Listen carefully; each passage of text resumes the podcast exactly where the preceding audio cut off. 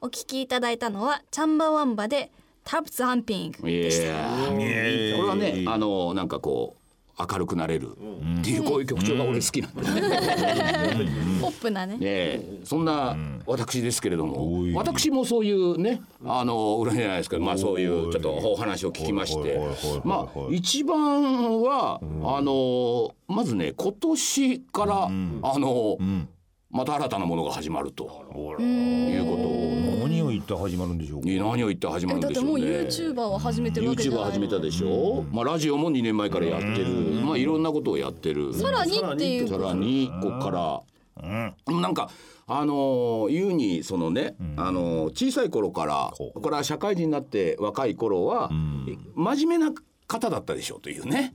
いや今でまあ確かにそうです。今今でも真面目じゃないですか。真面目です真面目です。真面目ですか？いや試験勉強とか僕ちゃんと2週間前から始めてましたからね。私はさすがに真面目じゃない人と付き合えないですよ。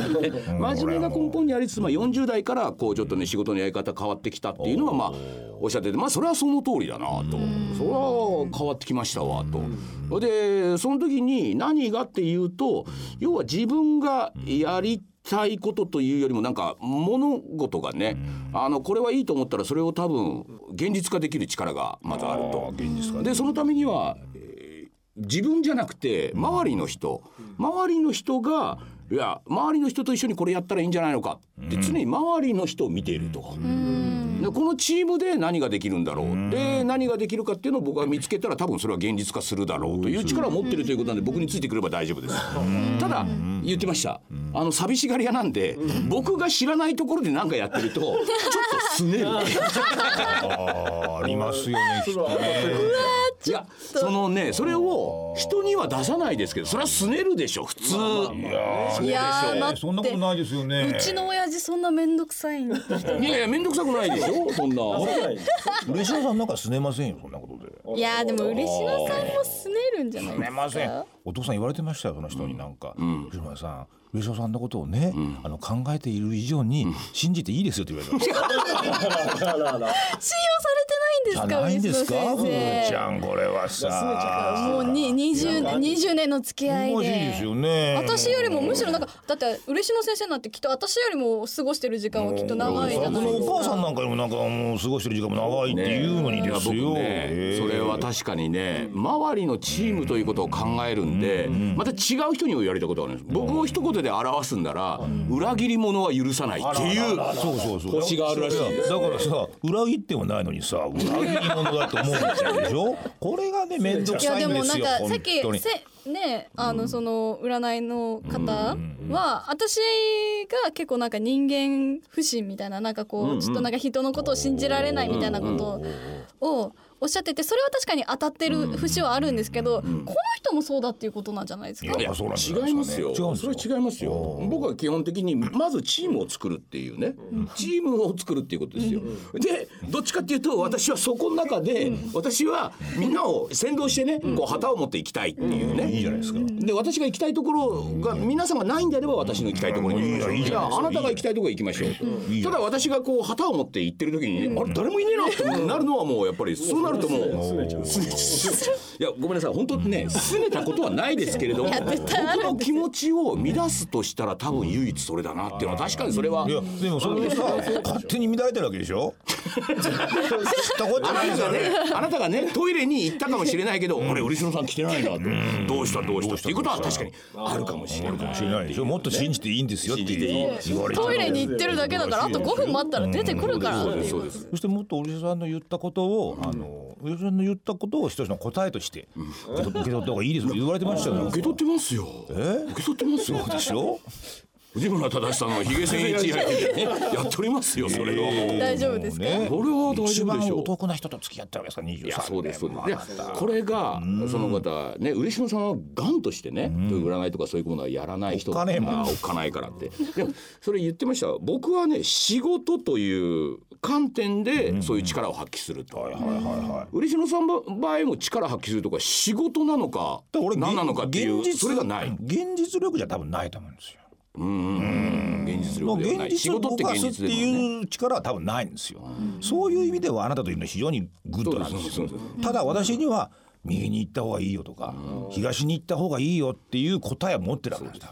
それはわかりますよね。だからこれずっと思ってたのはねふーちゃんね何もしないが君臨するってのが一番。何もしない。がうんそれが多分俺の場所なんだろうなと思そうわけね。これ誰でもできることではないですからね。でもそういう場所を見つけるということですよね。結局あなたに勇気を与えるって存在ですよ。藤間さんがやりたいのはこうですかもちろんそれやってくださいっていうゴーって言うじゃないですか。うん。それはもう勇気100倍その勇気をいただいてですね、あのまあこの123年ぐらいで、あの今思ってることは、今もうやった方がいいですということでね、いやもうそれはあるんです。あるでしょ。僕アカデミー賞か、あのカンヌ取りますか。らあそれは取りましょうこれは早くやった方がいいなって思いました。あー多分ねね。それはあのいけるという。そうでしょ 自分もそう思ってるまず映画だろういねやいいんじゃないですか？カンヌを取ればやっぱ世間の評価も高まりますからね。そしたらもうまず授賞式はもう私横でこういやそれはいいじゃなくていいんじゃないか。うん。でその前にまず俺をもっと信じていいですよ。っていうところをごめんなさい。僕もね色色合いをね嬉野さんじゃあ藤村さんが思う嬉野さんの色は何ですかみたいに色鑑定みたいなのねやった時にねあのうちの娘がやった色と似てましたなんか。出ましたよね。嬉野さんに対して思うイメージの色は何ですかっていう時にどうして俺の周りに黒いやつを置くの？黒ね2枚を黒を2あんな枚置いたの専門家じゃなくても分かるだろう。おかしいと。ちょっとおかしいと。さすがにね占ってくれた彼女もえっ？て言いましたよ。ねって言ってましたよ。ごめんなさい。そこはちょっとあった。そしてもうそこはちょっとすごいもう言葉を選んで言ってました。言ってました。ねえそういうそういうあねでもそこまでさやっぱり明けすけではなく何かあるだろうというところからこの123年。で僕言われました。78歳から金持ちになりす。ごい。ます。あもうあと20年ぐらいですよ。ねもうもうね。ふーちゃんだから20年頑張ればいいんだよ。頑張れば。そしたらもう金はもう湯水に出てくる。40過ぎ。ここから金がいるんだからちょうどいいよ。その後ね98歳まで僕行きます。ほら。そっから20年金を生んでくれるんだもんさ。ふーちゃん大丈夫じゃまあない長生きするに越したことはないですけどね。98までねえまああんまり長生きしたいとは思ってませんでしたけれどもね。でもまあそういうことであればそれも私はちょっと受け入れていこうと。なるほど。緩めてね。はい。緩めてね。緩めてね。ということでえー次のコーナー行ってみましょう。行きましょこちらダンディ相談室。いいじゃないですか。いいじゃないですか。おもももなかなかちょっとダンディー感も出してきましたね。小娘ながら。はちょっと今ね心臓がバクバクして。いはいはい。じゃあお悩み相談メール、えー、読んでみましょはい。ラジオネームのんちゃんさん。20代女性アルバイトフリーターの方ですね、藤村 D こんばんははじめまして、私は北海道出身の27歳です。私は東京に上京してきて8年ほど経ちますが、今でも習慣のようにどうでしょうの DVD をほぼ毎日のように繰り返し見ていつも元気をもらっています。大好きです。私は東京に大きな夢を持って上京しました。その夢を叶えるために就職をせずバイトの日々です、えー夢を叶えることを中心に働け動けばお金がなくなり生活が回らなくなりう。そうですわ。そのためバイト中心に切り替えれば夢のための時間がなくなる。はいはい。その繰り返しで長年くすぶっています、それでも諦められませんと、ミスターのダメ人間を読みなんだか共感している自分がいます、ただ皆様成功されている方々です。計り知れない努力をされていると思います、うん。やりたいことをやり続けるということはやはり大変なことでしょうか、うん。正直30代が迫ってきていて焦っている自分がいます。藤村 D からぜひアドバイスをいただきたいです。ことですね。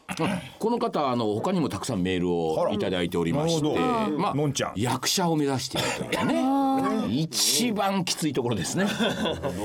うん。でもこれはその役者じゃなくても、いわゆるこの自分がやりたいことをようやく見つけた。でもそれにはなかなか手が届かない。でも生活もしていかなきゃいけない。東京に出てきた。まずはアルバイトをしなきゃいけない。アルバイト一生懸命やってるとそのそっちの方のね自分がやりたかったことの時間が少なくなる。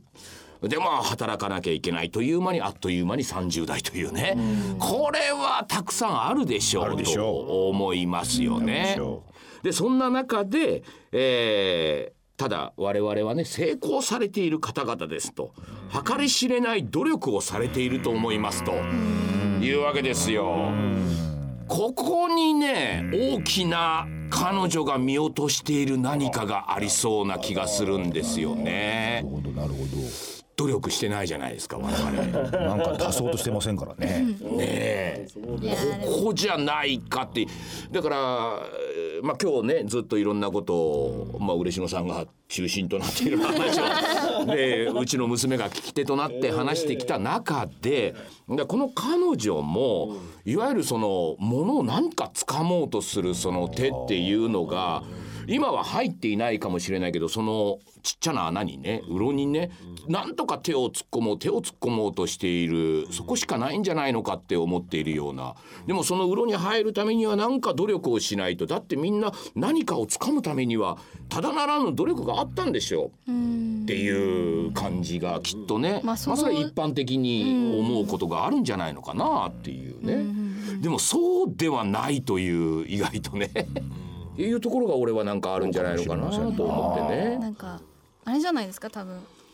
努力をしていないっておっしゃったじゃないですか、うん。特に。うん、しているつもりはないっておっしゃってるじゃないですか、だからそれ世に言う努力っていう何かを、うん、それが具体的に何かはわからないですけど、それが世間一般からしたら努力だけど、ん。あなたたちからしたらもしかしたら努力で努もなんで力と思っていないとかなんかいや別に普通にやってることでしょみたいな感覚であるのかもしれないって成功してない私から見たらそう見えるのかな。風子さん確かにそれはあなたは私と嬉野さんだけで喋っていてはわからないところをついてきてるのかもしれないね。まあでもね意識してないってことだからね、意識してないから多分その記憶に残ってないとか、印象に残ってないってことなのでそこは多分無理がないっていうの、うん。うん、あえてここは努力研鑽を積まなきゃいけないんだっていうふうな感じで、その入り口に入ってはいないってことは間違いないんじゃないかっていう気がするんですけど、うん。それでもさ、じゃあ「水曜どうでしょう」というものが我々のね、まあいわゆる成功という一番わかりやすいものであるとすると、じゃああの「水曜どうでしょう」を始めた時に我々は何を考えていたんだろうというと多分普通のテレビマンそれもローカルのテレビマンが考えていたようなものではないものを作ろうとしていたと。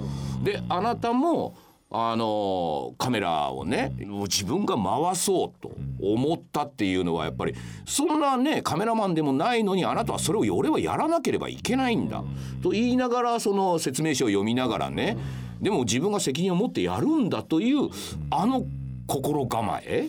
そうね。まあでもそこになんかすごい決断はないけどね。それでもなんかやれるだろうっていうのあがあるわけでしょ、はいはいはいはい。やれるだろうって思うからなんか俺俺やるわみたいな、いやでもだからそれはそんなに難しいことをしなくてもあの回していけるっていう、一つなんかアイデアがあるから。でもだからそれをそれをだから一般の一般のって言い方あれですけど、なんかねあの方からしたらこう、だってカメラやったことないってなったら、まずなんか専門的なそういうのをまあ学んでとかって専門学校に行くいう。とかなん。かしないとカメラって回しちゃいけないんじゃないだろうかと思ってしまうわけだよね。でだからそのね、専門学校に行くなら行くとか、そういうなんか技術を身につけるその過程のことを努力ってきっってね。とああ確か言にうんであって、そうだね。そういう意味では努力というのとはちょっと違うかもしれないけどでも嬉野さんが僕はできるんだ。ややあのきっとやれるんだと思ったっていうのはその場においては自分はそれをやらなきゃいけないっていうこともある。ままそれもあるわね、その時にあんたに言われたことって来るんだったらあんたカメラカメラ回せよしなきゃいけないよなんて言うってなったよね、うん、いやできないできない。僕には無理ですってね嬉野さん代名詞のようにおっしゃってるけどその時はやりますって言った。できないことはいややりたくならないことはやっぱやらないからね、だからカメラに関してはそうじゃなかったっていうのはまずあると思いますよ、できるんじゃないのかと自分が思ってね。うんうんうんうん。そういうなんかあるんじゃないですか、自分のなんか持って生まれたものみたいなうん。ところが本質的なものがなんか、だから僕がその思うのはその自分が持って生まれたものっていうものは多分そんなに努力っていう言葉では。ないと思うんだよね。それは発揮するとか、なんか動くとか、それ非常に単純な言葉だと思うんだよね。だだからもう単純に言えばね足が速い人は、もちろんオリンピック出るためにはそれは努力はしますよ、だけどもともと足が速い人は努力しなくてもそれは多分発揮するという行為なんだろうなと、そのために練習をしているだけの話であってっていう、だからこのね長年くすぶっていますということはですよ、これ見つめ直した方がいいんじゃないのかな、で努力が足りないということは多分ないと思うんです、ない僕いろんなことに。結局その、まあ、あなたがね最初に言われたそのひまわりなのに冬にひまわりを咲かせようと頑張っているということにいくら努力しても結局冬にひまわりは咲かないわけですよ。いやーどうせだったらね温室作って太陽まで作んなきゃいけないっていうね。じゃなくて君には多分冬に咲くなんか花っていうものがあるんだろうと。ということはどっかでねこののんちゃんはくすぶっていると思うんであればそのうん多分そこではない何かっていう。いや役者をやるにしても違うやり方役者にもいろいろあるしと。でその役者っていうのにこだわりすぎてんじゃないのかと。なんかさその自分の夢っていうのがさ、どこから来たものかっていうこともあるよね。それも大事ですね。自分の中から湧いたものだけではなくて、やっぱ若い頃に、ね、世間で評判だったっていうで自分も感動した、自分もああなりたいっていうところから自分の夢が広がることがあるじゃないですか。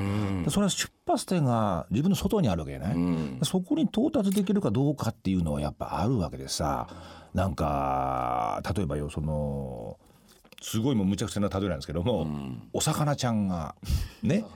お魚ちゃん。が あのワンちゃんに育てられたとするじゃないですか。魚がね。魚ちゃん。お魚ちゃんは水槽の中にいてお父さんはワンちゃんだと思ってるわけですよ。だから自分も当然ワンちゃんになろうと思うわけじゃないですか刷り込みで。ワンちゃんはもう何するかって言ってもすごいもう野原を駆け回ってるわけでしょ。私も大きくなったらああやって駆け回るんだわっつって。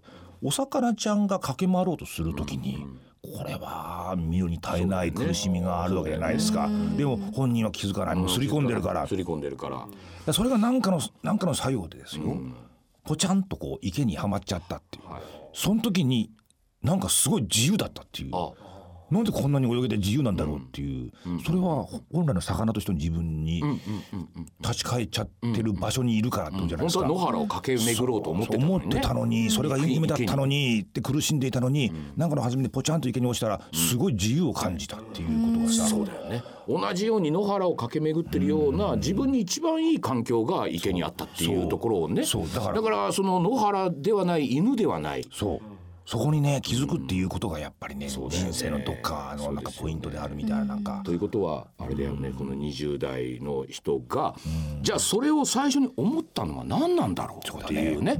君は魚なのに犬を見てそうそうそう。駆け回りたいと刷り込まれただけじゃないのかそういうこともあるっちゅうことでさ。そういうこともあるでなんかほらよくほら学祭に呼ばれるとの帝京大学のさ、宗教学の筒井さんっていう人がボロッとしたのは、私最近可能性がどんどんどんどん潰れていって、はいはい。すごく自由っていうん。だよ。これってちょっと逆説的じゃない？逆説的。可能性が広がれば広がるほど自由だって思ってるけうんでもど可能性がどんどんどんどんなんか潰れていって、だってできない私はこれはダメだ。これでもできない。そうそうそれでどんどんどんどん狭まっていって、最後に一個残って、はいそれすごく自由になったっていうのはお魚ちゃんの話と似てるんじゃないかと思って聞いてた。私は犬になれない。野原は駆け回れない。って言った時にねようやくそうだ私は泳げればいいんだと。思ったらもしかしたらその水槽の中もすごく居心地のいいものになるかもしれないっていうことですよね。そうなん自由っていうことですよね。こここがもう人間には用意されているのに、そこにたどり着けることができるかできないかっていうところがサバイバー。これあれじゃないですかね。あのダンディ相談室もね。割とこう非常にこの答えとしては割と深いところ行ってると思いますよこのやっぱりね。27歳の彼女に対して。やっぱりここに一人ね、引きこもりの女が入ってきたってそういうことですよね。若干ねやっぱり深まりますよね。深まりますよ。り議題もね、そうだね。いやだって彼彼女にも似たようなもんですから、それに対してね、あの生ね甘っちょろい言葉ではなかなか彼女の心も動かせない。彼女も如実にそうかなみたいな顔するから横で。今日は割と。いやでもそうですね。なんか私もなんかこれはちょっと違うかもしれないんですけど私はこうちっちゃい頃は本当になんか映画の影響もあって、うん。あの魔法使いになれるもんだと思ってたんですよ。可能性だね。魔法使いになろうとしたのお前。魔法使いになれるもんだとお思ってたんですよ。あのね有名な映画があるじゃないですハリーポッター的なやつだそうですそうです。私もなんかその学校に入る年になったら手紙が来るんだと、なるほど。なるほど。ホグワーツから。来るんだと。思ってましたよ。でも待てど暮らせど来ないから。フクロウだって来ないよ。来ないですよ。もうあのないんか不思議なそのねあのなんと何分の何番線みたいはいはいはい。なあるじゃないです札か。幌駅にはねそんな何番線もないもんね。ないですよ。うん。そう。そういうことを思ってらした。じゃあお前は魔法使いになろうと思ってたのか。なれるもんだと思ってたんですよ。なんかこうどっかなんか普通の兄弟と違うこうもしかしたらこうっていう私もハリーのようにって。このように。そう。そこが間違いだったんだなお前は。そうなんです。大きな間違いですよ。その可能性はもう潰したんだろうな。潰れてます潰れてます。潰れてます。じゃあ最後の曲。最後の曲。ってみましょうか。最後の曲はバステッドで What I Go to School For、えー、ただいまの曲はバステッドで What I Go to School For でした、ね、なかなかねこれ、曲調が僕すごい好きなのね。なるほど。ただねこれ歌詞を見てみますとですね、またしても。いやあのすごい曲ですよ。だからあの私が学校へ行く理由ってね、僕が僕がなんですけど、ね。僕は学校の先生が好きだと。お。だから僕は一番前の席に常にいるのは、あなたのお尻を見たいからだと。おで僕が鉛筆を落とせば、先生はそれを拾ってくれて、僕が見たかったもっとすごいものが見れる。そのために僕は学校に来てるんだという曲ですこれ ね。こんな爽やかに歌ってる。こんな爽やかなんですけどいい曲なんですけれどもねまあそういうなんかそういうほら真面目な話ばっかりじゃなくてそういうこともなんかね人間の中にはその両極端だけじゃないけれどもあっていいんじゃないですかって僕は思うっていうね。爽やかに下心を歌ってる曲そうですそうなんですねいうことです。そういうことです。それでもいいじゃないか。次悩む必要ないね。ね。バランスですね。えということでね、えー今日もなんか随分と盛りだくさんに真剣に話してしまいまして、えーここでですね、あのー告知でございます。告知がある。え ーすいませんね。あのーいよいよ8月の、えー、23日からですね、えー高雪鈴井プロジェクトボリューム5オーツ、えー今回はですね。リリ・リストラ仁義ある戦いハンバーガー代理戦争ということでね。ね。ね仁義なき戦いみたいな感じでね。まあいわゆるこう反社会勢力の方々が、えーこれからどうやって生きていこうかっていうところにまあ鈴井孝之が目をつけてあー全員がハンバーガー屋になるっていうなんかそういうバカバカしいお話を作ったというヤクザがね。ヤクザがね。でも仁義はあるんですね今回ね。仁義があるかどうかはわからないっていうね。なるほど。えーもうチケット発売中でございます、えー東京公演は8月23日から9月1日まで。その後札幌公演9月13日から15日まで。そして最後大阪公演でございます。大阪公演9月21から23ということでですね。祭りの直前まで。もうこれが終わればわ私とミスターはもうそのまま直で祭りに行くっていうね。だからちょっと僕らのあの紛争ちょっと変わってるかもしれませんけどね鈴井さんもヤクザの役だし僕もヤクザの役なんでね。ちょっと言葉遣いちょっと荒いかもしれませんけれども。なんなら見てくれもだいぶ荒く。と荒々しいかもしれませんけれども。ひげはあるんでしょうね。いいわかりませんね。ひげの形ひげの形が変わってるかもしれませんひげはおお願いしますよ。祭りにはね。そうですね。ということで、えー、10月にはあーどうでしょう祭り。いよいよ始まるということで、まあこの秋は非常に楽しみなことが夏が過ぎてもいいろんな楽しみがあるということでね。えーさあ、えーではこのプレゼント。プレゼントの発表でございます。いやー読みたいメールねたくさんあったんですけれどもね。うえーお悩みを送ってくれました。のんちゃん。東京都20代女性の方、それからナミさん、えーナミさんのメールも良かったですね。石川県40代女性の方、でどうでそう？好きということで神奈川県20代男性の方、YouTube を見てるという方ね、えーそしてしまもんさん東京都50代女性の方、藤村さんの選曲の歌が大好きだったっていう懐かしい歌。いつもありがとうございます。今回はね新しい歌やりましたけれどもまたね懐かしい歌もやっていきたいということでございますと。